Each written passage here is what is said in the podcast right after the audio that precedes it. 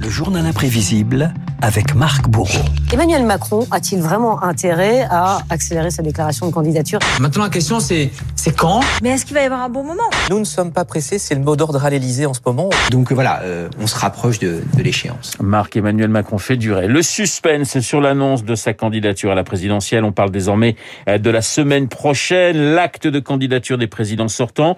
C'est un secret de polichinelle, souvent une attente interminable parfois. Et eh bien, c'est le thème aujourd'hui de votre journal imprévisible. Et une question, Renaud, pour commencer. Quel président a le plus tardé à se lancer dans la course sous la Ve République Ah, Je pense que c'est le premier, De Gaulle. Exactement, c'est le général de Gaulle. La réponse est de Gaulle et c'est en 1965. Française, français. Allocution télévisée 31 jours seulement avant le premier tour, De Gaulle candidat à sa propre succession et par la force des choses.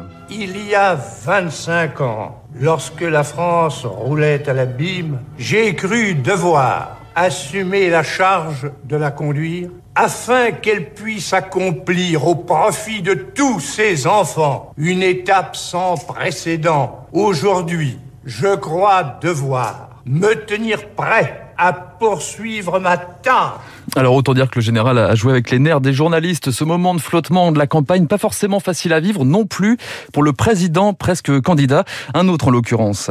J'ai décidé de me présenter à l'élection présidentielle pour un septennat nouveau. En 80, Giscard d'Estaing annonce qu'il repart pour un deuxième mandat. Une allocution là encore depuis l'Elysée, décor simple. Anémone Giscard d'Estaing à sa droite, un bouquet de fleurs sur la table et elle l'entendre en sentirait presque qu'il avait une pointe de soulagement. Cette campagne, je ne l'accueille pas comme une épreuve, mais comme une délivrance. Pendant sept ans, mon devoir d'État et la réserve nécessaire à ma fonction m'ont interdit de m'exprimer en toute liberté. Enfin, je vais pouvoir vous dire, d'homme à homme, ce que j'ai dans l'esprit et sur le cœur. Bonsoir. Alors ce que vous entendez là, Renaud, c'est le fax de Jacques Chirac pour Ah. annoncer sa candidature en 95. Le communiqué utilisé par Georges Pompidou aussi en 1969. Même chose pour Nicolas Sarkozy en 2006. Tu veux ou tu veux pas? Tu veux, c'est bien. Si tu veux pas, tant pis. Nicolas Sarkozy qui a plutôt que les... Rassurez-moi, Brigitte Bardot n'a jamais été candidate. Elle n'a jamais. Non, non, on y reviendra peut-être dans un prochain, mais en tout cas pas celui-ci. Nicolas Sarkozy, lui, en tout cas, il avait les, les idées claires, le candidat impatient d'en découdre. Souvenez-vous déjà, 2003, le ministre de l'Intérieur de l'époque faisait des plans sur la comète face à Alain Duhamel. Quand vous vous rasez le matin, est-ce qu'il vous arrive à ce moment-là de penser à l'élection présidentielle?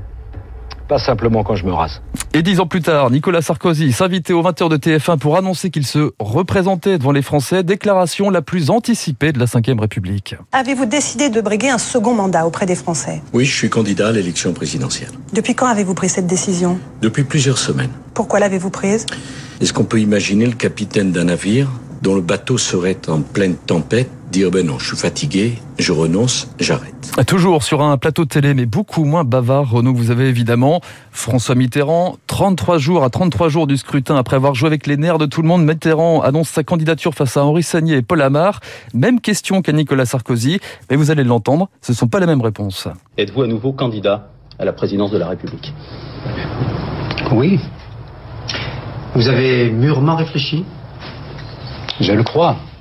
On peut savoir quand vous avez pris cette décision Je n'en sais rien moi-même. Voilà, grand moment de solitude. Ils ont donc. sorti les hein, alors, Ménager le suspense, se déclarer au bon moment, euh, ça nous donne aussi Jacques Chirac. Nous sommes en février 2002. Jacques Chirac a choisi la spontanéité et la surprise aussi. Il n'était que quelques-uns à être dans la confidence. Le président est en déplacement à Avignon quand soudain il est interpellé par la maire de la ville. Attention, attention à la grosse ficelle. Je ne peux pas faire un pas hors de chez moi ou de ma mairie sans qu'on me pose la question. Le président va-t-il déclarer sa candidature? Chère Marie-Josée Roig, vous m'avez posé une question directe et franche. J'y répondrai dans le même esprit. Oui, je suis candidat. Et j'ai voulu le dire au milieu des Français. Pour réussir, pour gravir le sommet. En oubliant, oubliant souvent dans, souvent dans ma course contre le temps. Mes amis, mes amours, mes emmerdes. Enfin, Renaud, et si Emmanuel Macron n'y allait pas Après tout, un président avait franchi le Rubicon, François Hollande, un livre confidence polémique, une popularité en berne, une gauche en lambeaux. Résultat, le 1er décembre 2016, le président se résout à un exercice inédit sous la cinquième. Je suis conscient des risques que ferait courir une démarche, la mienne, qui euh, ne rassemblerait pas largement autour d'elle. Aussi, j'ai décidé de ne pas être candidat à l'élection présidentielle. Les déclarations de candidature chez les présidents, des longues, des courtes, des préparées, des surprises. Quand et comment Emmanuel Macron va-t-il se lancer dans la course N'oublions jamais cette citation de Victor Hugo, la forme, c'est toujours le fond qui remonte à la surface. Le journal imprévisible de Marc Bourreau sur cette candidature, et bien qu'on continue d'attendre. Tiens, je vais poser une question à David Barou à la façon d'Alain Duhamel. David Barou, quand vous vous rasez, vous arrive-t-il de penser à votre chronique? Pas vraiment, je prie plutôt pour une victoire du PSG en Ligue des Champions. Mais cela étant, la chronique, c'est maintenant David Barou.